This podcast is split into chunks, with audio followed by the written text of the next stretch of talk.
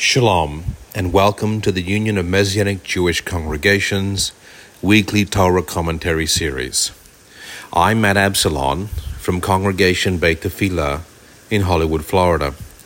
This week, we're discussing Parashat Shavuot, how text begins in Exodus 19.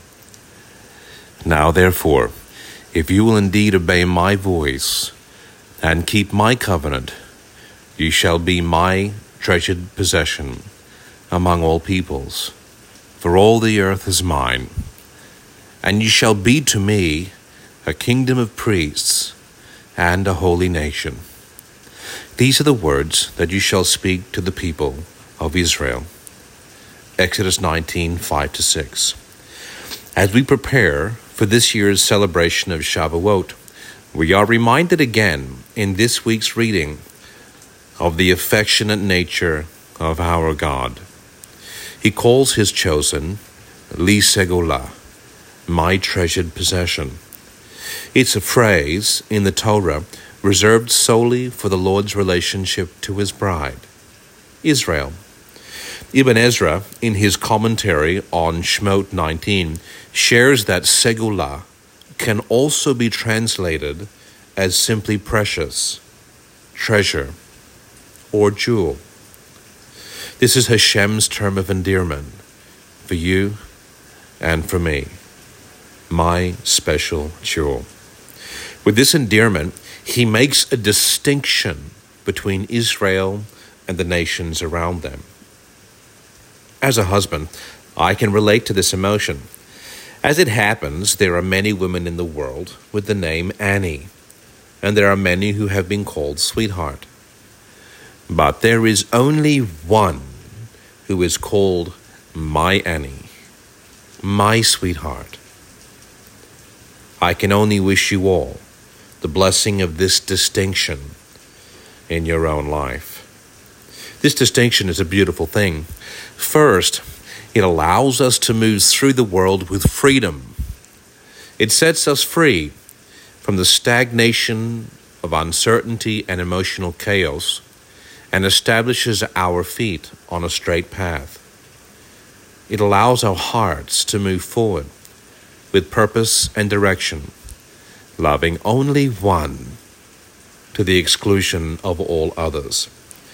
Second, it provides clarity to our most fundamental of questions. I am a husband to my Annie. I am a father to my children. I am a provider to my household.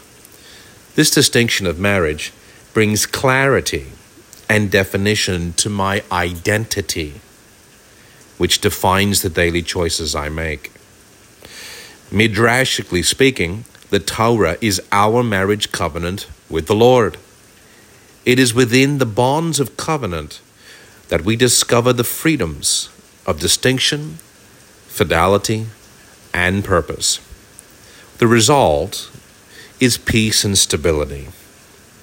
Our forefather David said it this way Those who love your Torah have great peace, nothing makes them stumble.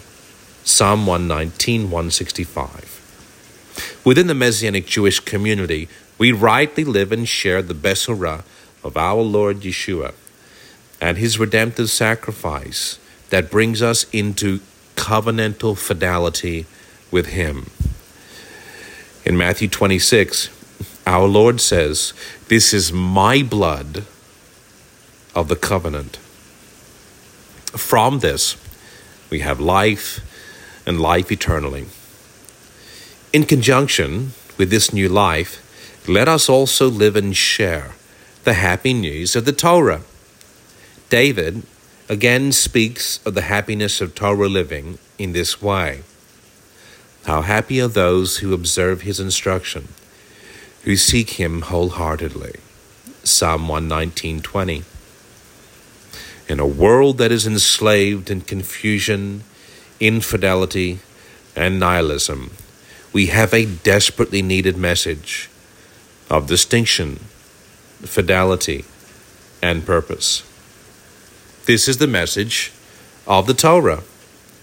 In his letter to the Jewish people, Our forefather James calls the Torah the perfect Torah of liberty.